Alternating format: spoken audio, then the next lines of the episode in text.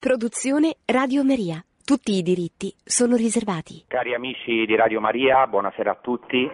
In questa e nelle prossime puntate eh, vorrei approfondire i capitoli dal settimo al decimo del Vangelo di Giovanni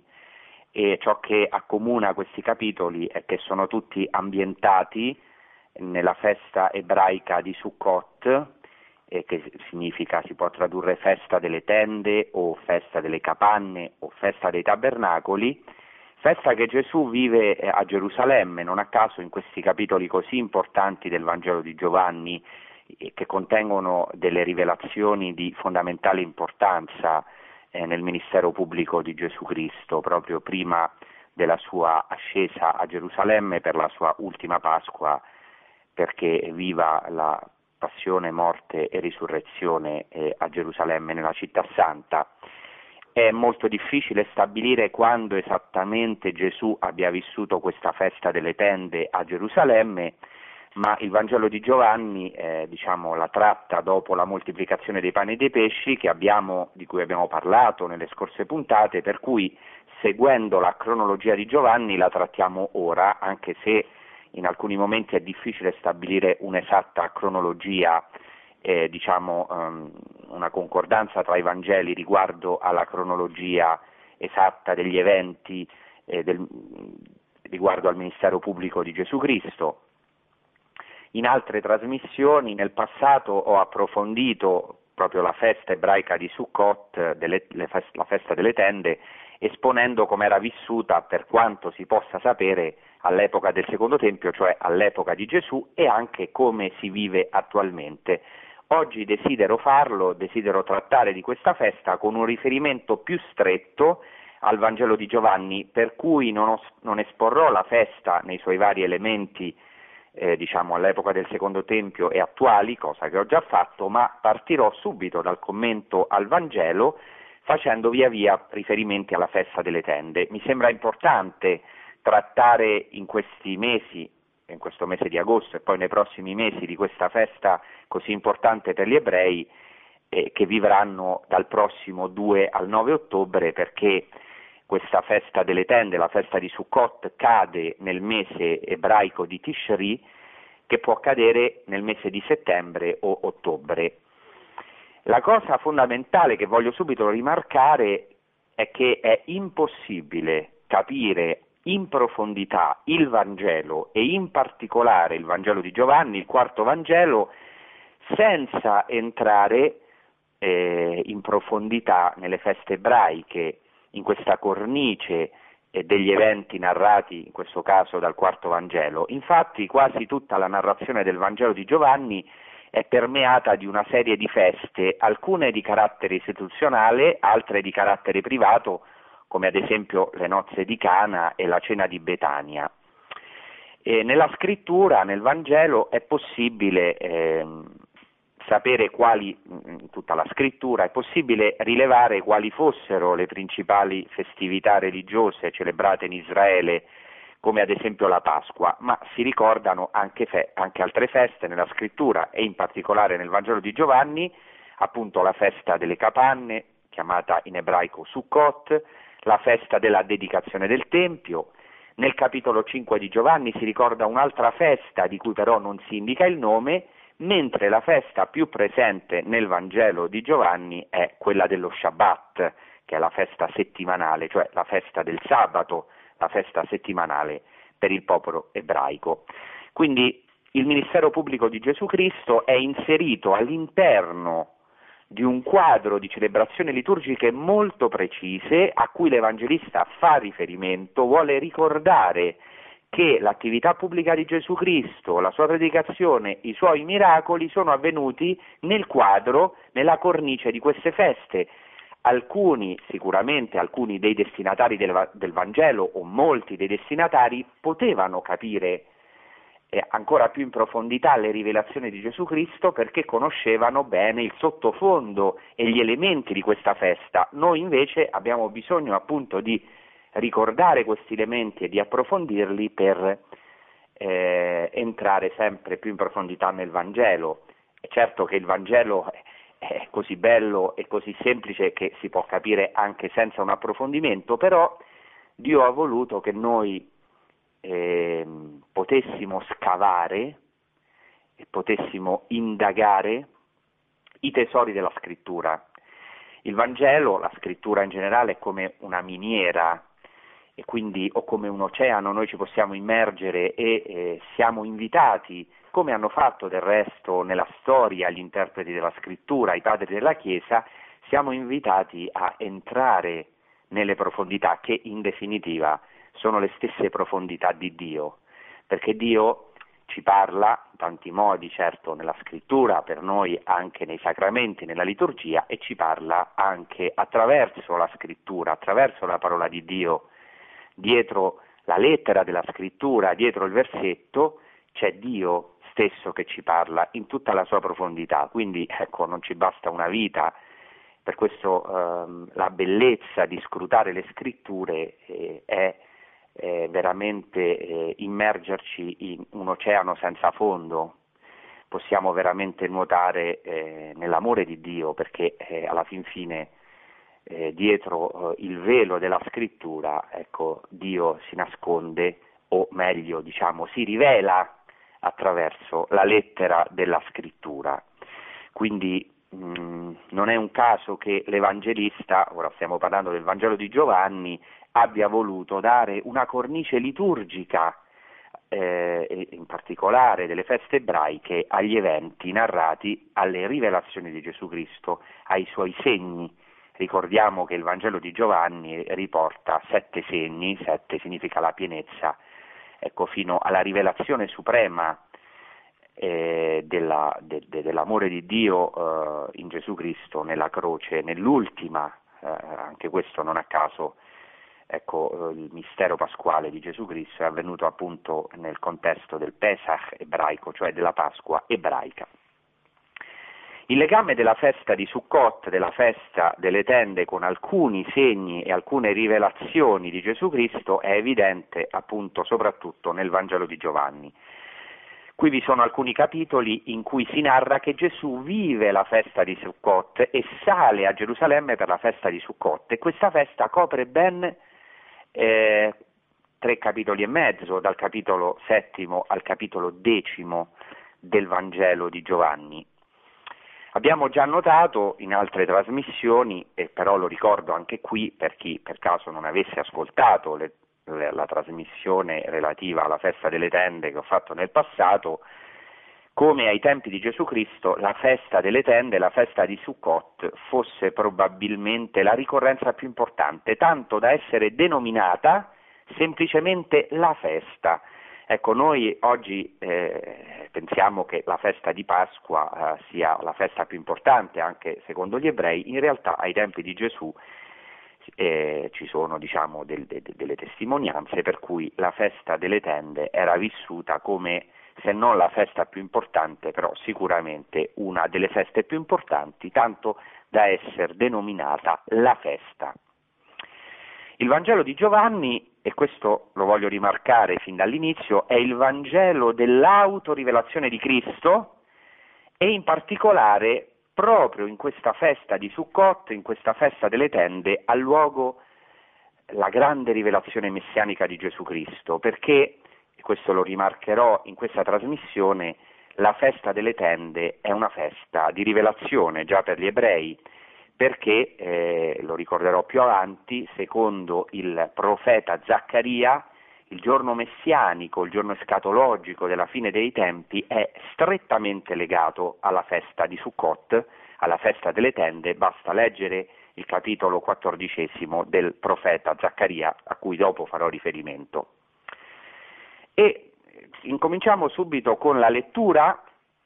eh, del capitolo settimo, incominciando dal eh, versetto 1, quindi Giovanni, Vangelo di Giovanni, 7 a partire dal versetto 1. Dopo questi fatti Gesù se ne andava per la Galilea, infatti non voleva più percorrere la Giudea perché i giudei cercavano di ucciderlo. In questo versetto si rimarca che Gesù se ne andava per la Galilea, il testo greco usa il verbo peripateo, che significa camminava, passeggiava per la Galilea, e non è un caso anche come ho detto, bisogna fermarsi anche ai dettagli del testo sacro. Ehm, qui si rimarca che Gesù è un itinerante, un profeta itinerante, camminava per la Galilea, ma non voleva percorrere la Giudea perché i giudei cercavano di ucciderlo. Quindi in questo momento Gesù decide di svolgere la sua missione itinerante per la Galilea, probabilmente poi anche eh, abbiamo visto nella scorsa puntata che Gesù eh, percorre di fatto anche, va oltre i confini della Galilea perché arriva fino ai terror- territori pagani, per esempio di Tiro e di Sidone, dove farà dei segni, dei miracoli, dove aprirà ai pagani perché la sua missione è una missione universale. Continuiamo la lettura con il versetto 2 e i versetti seguenti. Si avvicinava intanto la festa dei giudei, quella delle capanne. Ecco, qui si usa il termine schenopegia in greco, che è il termine greco per indicare appunto la festa di Sukkot. Sukkot è il nome ebraico della festa, come vedremo questa festa riceve vari nomi, ma il nome più importante è Chag Sukkot, in ebraico festa delle tende, Sukkot è il plurale del termine ebraico Sukkah, che significa tenda, quindi è chiamata festa delle tende, ma di fatto la Sukkah è anche una capanna, quindi come per esempio qui è stato tradotto in italiano nella versione della Bibbia, nella versione CEI, viene chiamata anche festa delle capanne o festa dei tabernacoli. Vedremo l'importanza tra poco di questo dettaglio. Continuiamo con il versetto 3. I suoi fratelli gli dissero: Parti di qui e va nella Giudea, perché anche i tuoi discepoli vedano le opere che tu compi. Nessuno, infatti, se vuole essere riconosciuto pubblicamente, agisce di nascosto. Se fai queste cose, manifesta te stesso al mondo. Neppure i suoi fratelli, infatti, credevano in lui. Gesù allora disse loro: Il mio tempo non è ancora venuto, il vostro tempo invece è sempre pronto. Il mondo non può odiare voi, ma odia me, perché di esso io attesto che le sue opere sono cattive. Salite voi alla festa, io non salgo a questa festa, perché il mio tempo non è ancora compiuto. Dopo aver detto queste cose, restò nella Galilea. Ma quando i suoi fratelli salirono per la festa, vi salì anche lui, non apertamente, ma quasi di nascosto. I giudei intanto lo cercavano durante la festa e dicevano dov'è quel tale? e la folla sottovoce faceva un gran parlare di lui. Alcuni infatti dicevano è buono, altri invece dicevano no, inganna la gente. Nessuno però parlava di lui in pubblico per paura dei giudei. Cerchiamo di entrare più in profondità in questo testo, alla luce della festa delle tende, un testo che è alquanto enigmatico, alquanto misterioso. Se avete fatto attenzione alla lettura, avete sentito che Gesù prima non vuole salire alla festa, non vuole andare in Giudea perché cercavano di ucciderlo, i suoi fratelli, qui va interpretato come fratelli in senso semitico, cioè i suoi parenti, quelli della sua famiglia, i suoi concittadini di Nazareth, quelli della, del suo clan, lo invitano a partire e andare nella Giudea, una cosa molto comprensibile in, in, in, in campo ebraico perché, ora lo vedremo, la festa delle tende è una festa delle, di pellegrinaggio, una delle tre grandi feste di pellegrinaggio in cui ogni ebreo è invitato a salire, si usa proprio questo termine tecnico, anche nel Vangelo, a salire a Gerusalemme per la festa. Ma quelli del clan di Gesù danno un'altra argomentazione, vogliono che Gesù salga perché i discepoli vedano le opere che Gesù compie e ora vedremo ehm, si sottolinea ehm, il carattere pubblico, cioè la necessità che Gesù si manifesti apertamente e si eh, impiega un termine eh, molto importante in greco che è il termine parresia, che si può tradurre, è, è quasi intraducibile nelle nostre lingue. Parresia significa eh, pubblicamente, apertamente, con audacia, con coraggio, con libertà, fare qualcosa senza paura, osando, con audacia e non di nascosto. E c'è questa, ecco, questa dialettica, questo contrasto e i, i, i, i, fratelli, tra virgolette, di Gesù, cioè quelli della sua cerchia, lo invitano a salire a Gerusalemme perché non agisca di nascosto, ma si manifesti, si usa proprio questo uh, verbo greco fanero si manifesti pubblicamente, appunto con parresia, come il Messia. Perché? E qui già lo anticipo perché la festa di Sukkot è legata alla rivelazione messianica, era una festa in cui l'attesa messianica, l'attesa della rivelazione del Messia era molto sentita ed è ancora molto sentita eh, ancora oggi eh, tra gli ebrei. Per cui ehm, quelli del clan di Gesù lo invitano a salire e a manifestarsi al mondo.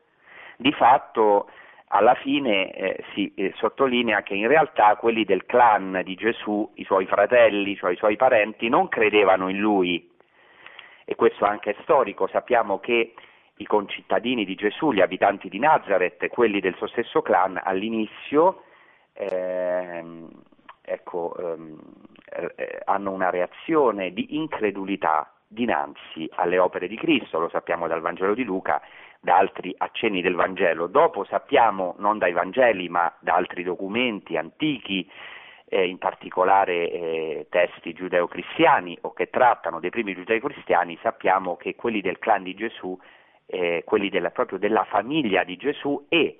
molti o alcuni dei suoi concittadini di Nazareth lo riconosceranno come Messia e costituiranno la prima comunità giudeo-cristiana di Nazareth. Questo diciamo è, è storico ci sono i documenti che anche in altre trasmissioni ho, ho menzionato, ma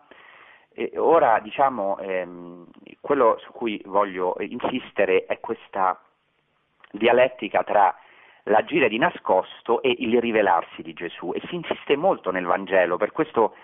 sembra un Vangelo un po' enigmatico, un po' misterioso e cerchiamo veramente di sviscerarlo perché eh, c'è un gioco diciamo, di oscurità e di luce, c'è un gioco di nascondimento e di rivelazione, nello stesso atteggiamento di Gesù Cristo, perché? Perché Gesù Cristo prima dice io non vado a questa festa, non salgo, usa proprio il termine tecnico ebraico, ancora oggi gli ebrei per dire che vanno a Gerusalemme o addirittura in Israele non dicono che vanno a Gerusalemme ma che salgono a Gerusalemme, perché Gerusalemme è il luogo alto per eccellenza, il luogo più alto, il luogo della Shekinah di Dio, della presenza di Dio nel mondo, per cui si dice salire per la festa. Gesù dice io non salgo a questa festa, salite voi alla festa perché il mio tempo non è compiuto. E resta nella Galilea, come abbiamo letto adesso, ma in realtà quando, dice l'Evangelista, i suoi fratelli salirono per la festa, vi sale anche Gesù, ma non apertamente, di nascosto. E eh, subito dopo si rimarca che gli ebrei lo cercano durante la festa, e, però anche se lo cercano, abbiamo letto il versetto finale, nessuno parlava di lui in pubblico, di nuovo si usa in greco il termine parresia, nessuno parlava di lui apertamente, con coraggio, con libertà, per paura dei giudei che, come abbiamo visto, già eh, alcuni avevano deciso di eh, uccidere Gesù Cristo eh, e quindi per questo Gesù non vuole salire. Ma quando, si dice nel versetto seguente, quando, Gesù, quando la festa delle tende già nel suo corso, anzi a metà, Gesù sale al Tempio e, poi lo vedremo eh, o in questa puntata o nella prossima, Gesù addirittura fa delle rivelazioni, grida. E addirittura vedremo poi nel versetto 37, dal versetto 37 al versetto, al versetto 39, ehm, nel giorno più solenne della festa fa una rivelazione importantissima, chi ha sete venga a me e beva, chi crede in me, come dice la scrittura, fiumi di acqua viva sgorgeranno dal suo seno. Quindi vedete c'è come una suspense, cioè, eh, e questo è importante anche per noi, eh, anche per la nostra vita, Gesù Cristo non si rivela nel tempo o come noi vogliamo, è come un gioco, eh, tra virgolette ovviamente, in cui l'amato, in cui Gesù si nasconde e si rivela al tempo giusto. E l'Evangelista insiste proprio su questo nascondimento e poi rivelazione messianica di Gesù Cristo, perché come eh, si può leggere nel profeta Zaccaria, nella festa di Sukkot si aspettava proprio il giorno ultimo, il giorno per eccellenza della rivelazione del Messia. Ma andiamo più in profondità eh, riguardo a questa festa delle tende. La festa delle tende eh, era per gli ebrei, già l'ho detto, la festa per eccellenza perché era una solennità piena di allegria, la festa della gioia per eccellenza. Era anche una delle tre grandi feste di pellegrinaggio insieme alla festa di Pasqua, chiamata in ebraico Pesach, e alla festa di Shavuot, la, la festa di Pentecoste. E queste tre festività erano le, le, le ricorrenze in cui tutti gli ebrei o ovviamente chi poteva, ma specialmente gli ebrei che vivevano in Erez Israele, nella terra di Israele, dovevano salire ehm, effettuando il pellegrinaggio a Gerusalemme. Per quanto riguarda la festa di Sukkot, questa festa è ricordata eh, con vari nomi, è denominata come abbiamo detto Sukkot, tende perché, perché ogni famiglia ebrea doveva già al tempo di Gesù e abbiamo diciamo, le testimonianze antiche e ancora oggi ogni famiglia ebrea deve costruire una tenda, una sukkah all'aperto. E questa costruzione della tenda, fare una tenda all'aperto eh, oppure nella terrazza della casa, per questo se andate in Terra Santa tutte le case degli ebrei o almeno dei religiosi hanno una terrazza per poter costruire questa tenda durante la festa di Sukkot che dura sette giorni o otto giorni, eh, sette giorni più un giorno aggiunto, che poi è la festa anche della gioia della Torah, della Simchat Torah, perché abbiamo detto che è la festa della gioia che culmina nella festa della Torah. Questa costruzione della tenda costituisce per gli ebrei una mitzvah, un precetto, mitzvah in ebraico significa un precetto, un comandamento, cioè vuol dire che ogni pio ebreo, ogni ebreo religioso deve costruire nella famiglia questa tenda e deve ehm, pernottare ehm, dentro questa tenda. Il tetto di questa tenda deve essere di palmizi in modo che si possano vedere le stelle. Perché? E qui è importante questo, per poter capire più in profondità questo Vangelo e poi i capitoli seguenti, perché la festa di Sukkot, la festa delle tende, che è anche la festa delle primizie dei frutti di autunno, commemora un evento della, della storia della salvezza che è il passaggio del popolo di Israele nel deserto, quando il popolo ha vissuto nelle tende, e attenzione, non solamente il popolo era pellegrino nel deserto, ma Dio si è fatto pellegrino con il popolo. Questo è meraviglioso, è molto importante anche per noi, per capire questa rivelazione di Gesù Cristo, per capire perché Gesù fa delle rivelazioni proprio in questa festa e anche se all'inizio vuole rimanere nascosto, non rimane nascosto. Attenzione perché qui c'è un punto fondamentale. Nell'accampamento di Israele, questo si può leggere nel Pentateuco, quindi nei capitoli che trattano del passaggio del popolo nel deserto, il libro dell'Esodo, in particolare nel libro dei numeri, l'accampamento delle tende di Israele era disposto in un modo che tra l'altro è molto interessante perché disposto nelle dodici tribù di Israele e al centro c'era la tenda per eccellenza la sukkah per eccellenza, la tenda per eccellenza, chiamata varie volte nella scrittura con il termine Mishkan. Mishkan significa la dimora, cioè la tenda dove era posta, poi sarà posta l'arca dell'alleanza e dove Dio scendeva per parlare con Mosè, si rivelava nella nube, nella nube di gloria, per questo in questa festa delle tende gli ebrei commemorano e anche il Midrash, i testi ebraici sono pieni di, questa, di questo dettaglio delle, della nube di gloria o delle nubi di gloria che accompagnavano il popolo nel deserto e la nube di gloria,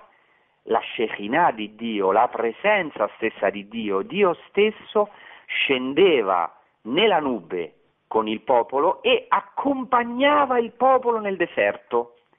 questo diciamo ovviamente la scrittura eh, ne tratta e poi il Midrash, i racconti ebraici, le interpretazioni ebraiche eh, della tradizione orale rimarcano questo dettaglio come eh, Dio accompagnava il popolo nel deserto, questo popolo che non era neanche un popolo, un popolo pellegrino, senza una terra, senza speranza, che veniva dalla schiavitù dell'Egitto verso la terra promessa, eh, in indicibili peripezie e sofferenze, e guidava, Dio stesso guidava il popolo eh, la notte con una colonna di fuoco e di giorno con una colonna di nube. Questo è un punto fondamentale per il popolo ebraico per capire i Vangeli e anche per, eh, per la nostra vita. Dio già nell'Antico Testamento scende, si fa pellegrino con i pellegrini, si fa ecco, eh, sofferente con il popolo sofferente, per così dire, tra virgolette, entra nella storia, entra nelle sofferenze del popolo, entra nel nostro cammino. Che cos'è la nostra vita in fondo, no? se non un pellegrinaggio? Per questo capite perché la festa delle tende e capite anche perché eh, Gesù eh, prima non vuole andare alla festa, poi va in pellegrinaggio a Gerusalemme, perché la festa di Sukkot, la festa delle tende, era la, la, una delle tre feste di pellegrinaggio, abbiamo detto, ma in fondo la festa di pellegrinaggio per eccellenza, perché celebre, celebrava il popolo peregrinante nel deserto, non solo il popolo, ma Dio stesso peregrinante nel deserto. E questo ha colpito molto l'Evangelista, l'autore del quarto Vangelo, eh, Giovanni. Perché lo ha colpito molto? Perché lo, lo, lo, lo presenta fin dal suo prologo, e presentando Gesù Cristo, il Verbo di Dio che si è fatto carne e ha messo, dice eh, Giovanni 1,14, il Verbo si fece carne e venne ad abitare in mezzo a noi. E eh, l'Evangelista usa un verbo, il verbo schenò, che non a caso contiene le stesse consonanti dell'ebraico Mishkan, anche se è un verbo greco, e che significa proprio abitare nella tenda. Rimarca che Gesù Cristo è venuto ad abitare, ha messo la sua tenda in mezzo a noi e noi abbiamo visto la sua gloria, cioè Gesù Cristo è la nube di gloria, eh, o meglio compie questa figura della nube di gloria, questa figura del Mishkan nel deserto, cioè della tenda nel deserto, Gesù Cristo stesso è la Sukkah, il Mishkan, la tenda in cui, la tenda di Dio in mezzo agli uomini. Il libro dell'Apocalisse dirà della Gerusalemme celeste, ecco la tenda di Dio in mezzo agli uomini e il Vangelo di Giovanni, in varie occasioni più velate e meno velate, presenterà Gesù come il Tempio, perché poi eh, questa tenda eh, peregrinante nel deserto diventerà il Tempio che secondo gli ebrei è il luogo di Dio, il luogo dove Dio dimora, il luogo della dimora di Dio in mezzo agli uomini. Ora questa dimora non è più una tenda, ma è una tenda la tenda del corpo. Infatti nella scrittura varie volte, per esempio San Paolo, anche San Pietro, eh, fa un parallelo tra la tenda e il corpo dell'uomo. Ora questa tenda è una tenda vivente, è una persona, è la persona stessa di Gesù Cristo, Dio che si è fatto uomo. Infatti, come dicevo, la nostra vita in generale, ma anche la nostra vita spirituale è un pellegrinaggio. Infatti, che cos'è l'uomo se non homo viator, cioè un uomo sempre in cammino? Questa è l'essenza dell'uomo eh, e lo stiamo anche vivendo in questo tempo di incertezza, no? eh, siamo in un tempo difficile del coronavirus in cui in fondo eh, Dio ha permesso questo evento per quanto non sappiamo se sia stato originato dall'uomo o dalla natura, ma Dio è colui che conduce la storia e permette degli eventi per farci ritornare a questa verità, al fatto che siamo pellegrini in questa terra, che siamo in un cammino verso la terra promessa nostra, la vera terra promessa per noi è il regno dei cieli. E in fondo per noi eh, vivere questa verità non è facile e il popolo ebraico anche lo sa. Per questo annualmente, in questa festa delle tende, per sette giorni, deve vivere in una tenda per ricordarsi che in fondo l'essenza dell'ebreo e quindi l'essenza di ogni uomo è essere pellegrini nel deserto di questa vita, accompagnati da Dio che si fa pellegrino con noi. Ecco perché Gesù sale alla fine a questa festa e si rivelerà, farà delle rivelazioni importantissime in questa festa. Quindi gli ebrei in questo giorno celebrano il fatto mirabile che Dio abbia abitato con il popolo nella tenda della riunione questa tenda della riunione in cui Mosè parlava con Dio faccia a faccia e in cui Dio rivelava la sua gloria in una nube. Quindi in questa festa si fa memoriale in modo particolare del popolo pellegrino nel deserto e di Dio stesso che è un Dio con il popolo, è un Dio che cammina insieme al popolo e lo guida e non lo lascia, anche se eh, ovviamente ecco qua la sua presenza è nascosta in qualche modo perché Dio è invisibile. Nell'Antico Testamento Dio dimora nella tenda ma eh, è, è, invisibile, è, appare in una nube, questo è molto importante anche per la nostra vita. Eh, noi vorremmo vedere Dio, molte volte più che Dio vorremmo diciamo, un genio della lampada che apparisse e si mostrasse a noi con segni, che esaudisse immediatamente le nostre richieste, un Dio che si possa vedere, questa è anche la tentazione del popolo di Israele, se vi ricordate, per questo farà proprio nel deserto un vitello d'oro quando non vede più Mosè, perché Mosè sale sul monte Sinai, quando non vede più Dio. Per questo questo gioco di oscurità e di luce, questo gioco di nascondimento e di manifestazione di Dio eh, è fondamentale per noi. Vedete come questo Vangelo piano piano si illumina, perché in fondo parla della nostra vita, è quello che ha sperimentato il popolo, un Dio che cammina con il popolo, che si mostra ma che in fondo rimane nascosto perché appare in una nube. Questa nube è anche simbolo della croce. La croce è la manifestazione suprema della gloria di Dio, ma nello stesso tempo la croce è una nube oscura, una nube luminosa ma una nube oscura, piena di luce per chi ha gli occhi, per chi ha gli occhi della fede. E questo è vero anche nella nostra vita. Tutti noi nella nostra vita abbiamo una nube in cui certo Dio si rivela, è un po' l'esperienza di Giobbe che incontra Dio nella sofferenza, ma ehm, Dio eh, alla fine del libro di Giobbe eh, si manifesta a quest'uomo che vive indicibili sofferenze nel turbine, nella tempesta, nella nube e lo stesso Mosè, e questo eh, lo, rimarcano, lo rimarca particolarmente la tradizione ebraica, incontra Dio entrando nella nube, in quella nube che lo spaventa, proprio come i discepoli o gli apostoli che tre degli apostoli vivono la trasfigurazione, la manifestazione gloriosa di Gesù Cristo, ma entrano in una nube per cui hanno paura. Noi anche nella nostra vita abbiamo delle nubi oscure, degli eventi che ci terrorizzano, che ci ricordano veramente eh, in cui noi siamo, ci, ci ritroviamo in tutta la nostra incertezza, in cui sperimentiamo veramente di essere pellegrini, di essere persi nel deserto. Ebbene, proprio lì si rivela Gesù Cristo, proprio lì si rivela per noi la gloria di Dio. Ora facciamo un momento di pausa, un intervallo musicale e poi continueremo. Grazie.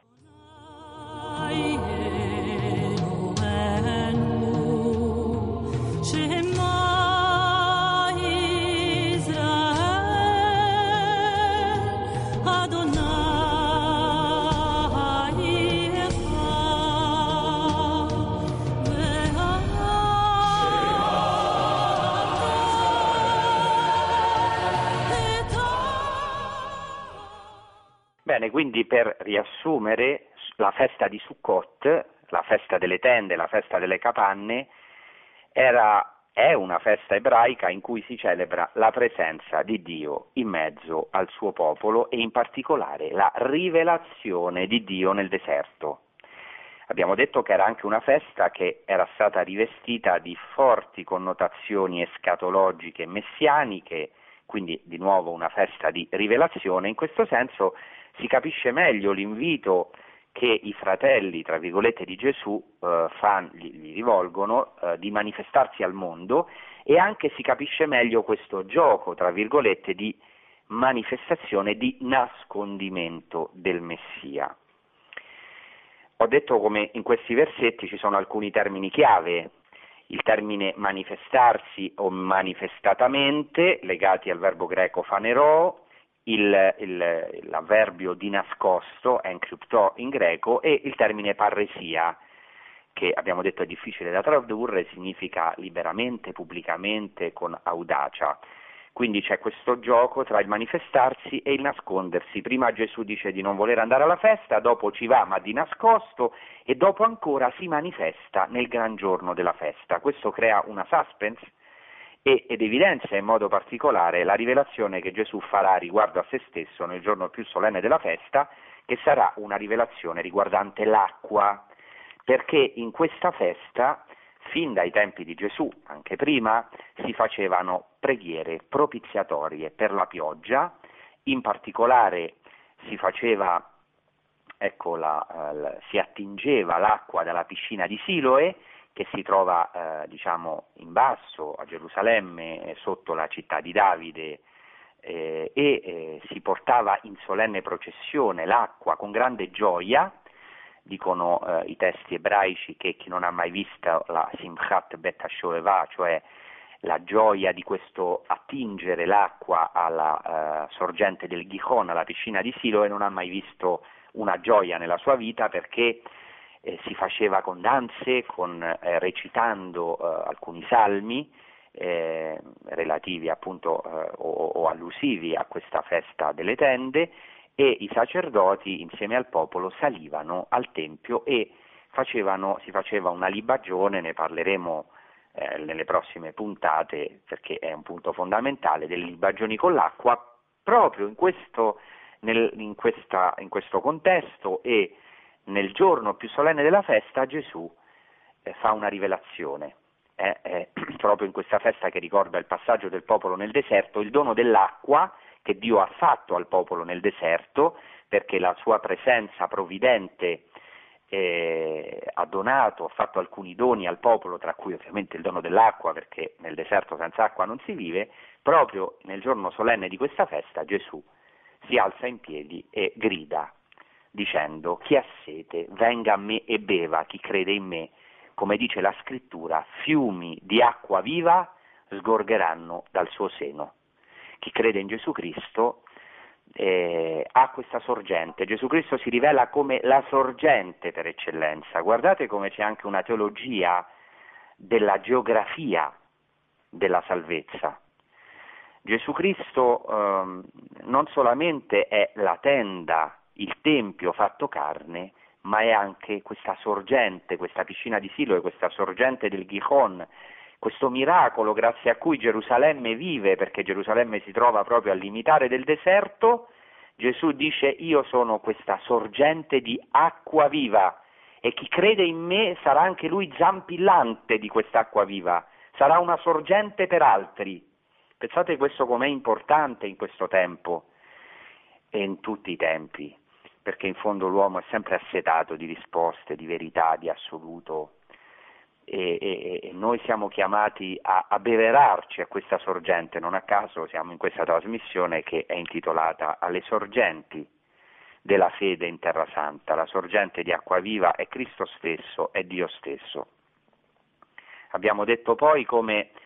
la tenda della dimora in cui Dio abitava è connessa alla nube di gloria che copriva il popolo mentre camminava nel deserto. Ci sono molti riferimenti biblici in proposito e si narra, per esempio nel capitolo 40 di Isai, di, scusate, del libro dell'Esodo, come questa nube di gloria discende varie volte nella tenda della dimora e riempie questa tenda.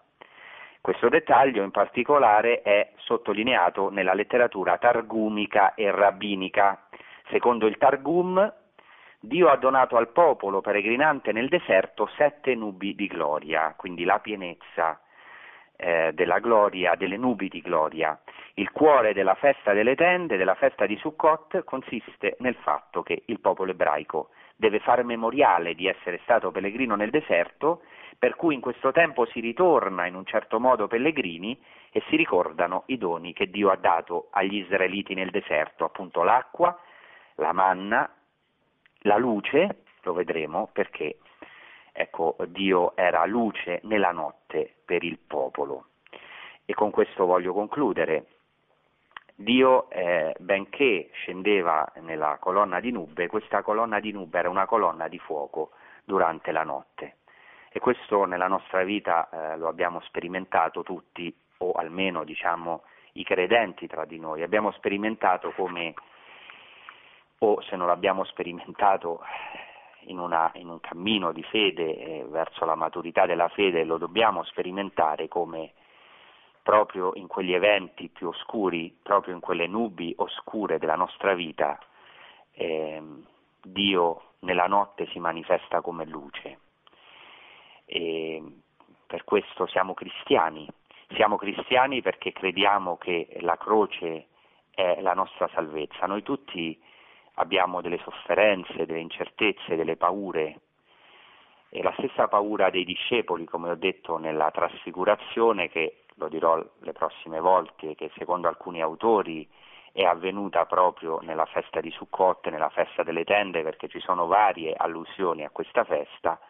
i discepoli avevano timore a entrare nella nube, eppure entrarono in quella nube e videro la gloria di Dio, perché la gloria di Dio si manifesta, è nascosta, e questo è importante per noi, eh, è velata, è nascosta nella carne eh, umana. La gloria di Dio è l'uomo vivente, dirà appunto San, San, Sant'Ireneo, perché la gloria di Dio si è manifestata nella carne umana e questo è fondamentale per noi. Con l'incarnazione Dio ha messo la sua tenda in mezzo a noi e attraverso l'umanità, in particolare attraverso l'umanità di Cristo, possiamo vedere la gloria di Dio. L'umanità non è più un, o non è un ostacolo alla, eh, alla manifestazione della gloria, ma è proprio il luogo in cui si manifesta la gloria, in ebraico il tavod, cioè il peso di Dio, l'amore di Dio in noi. E questo è importante per noi. Molte volte noi abbiamo paura della nostra umanità, ma è proprio lì, è proprio nella nostra debolezza che si manifesta la potenza di Dio. Ecco, io mi fermerei qua per dare spazio ad alcuni dei vostri interventi perché poi proseguiremo e entreremo ancora più in profondità in questa festa e in particolare per poi approfondire ancora di più diciamo, il Vangelo, questi capitoli così decisivi del Vangelo di Giovanni.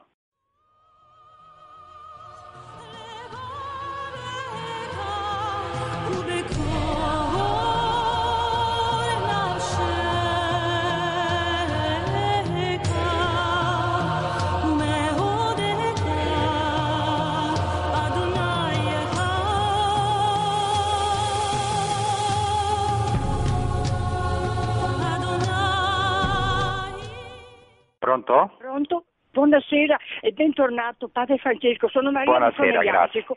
Siccome sono innamorata da Terra Santa ho sentito che ancora oggi c'è questa tradizione di fare le tende eh, per, per, ricordare la festa particolare, però ha detto che tengono uno spazio per le stelle e poi io ho, ho, sono andata via col mio cervello e ho detto quello spazio delle, per le stelle ai, agli ebrei di oggi e di ieri e di sempre e per la speranza di arrivare al cielo. Ci dice qualcosa allora per questo? Sì, sicuramente il fatto di vedere le, te- le stelle è molto evocativo no? nella scrittura. Innanzitutto ricorda Abramo.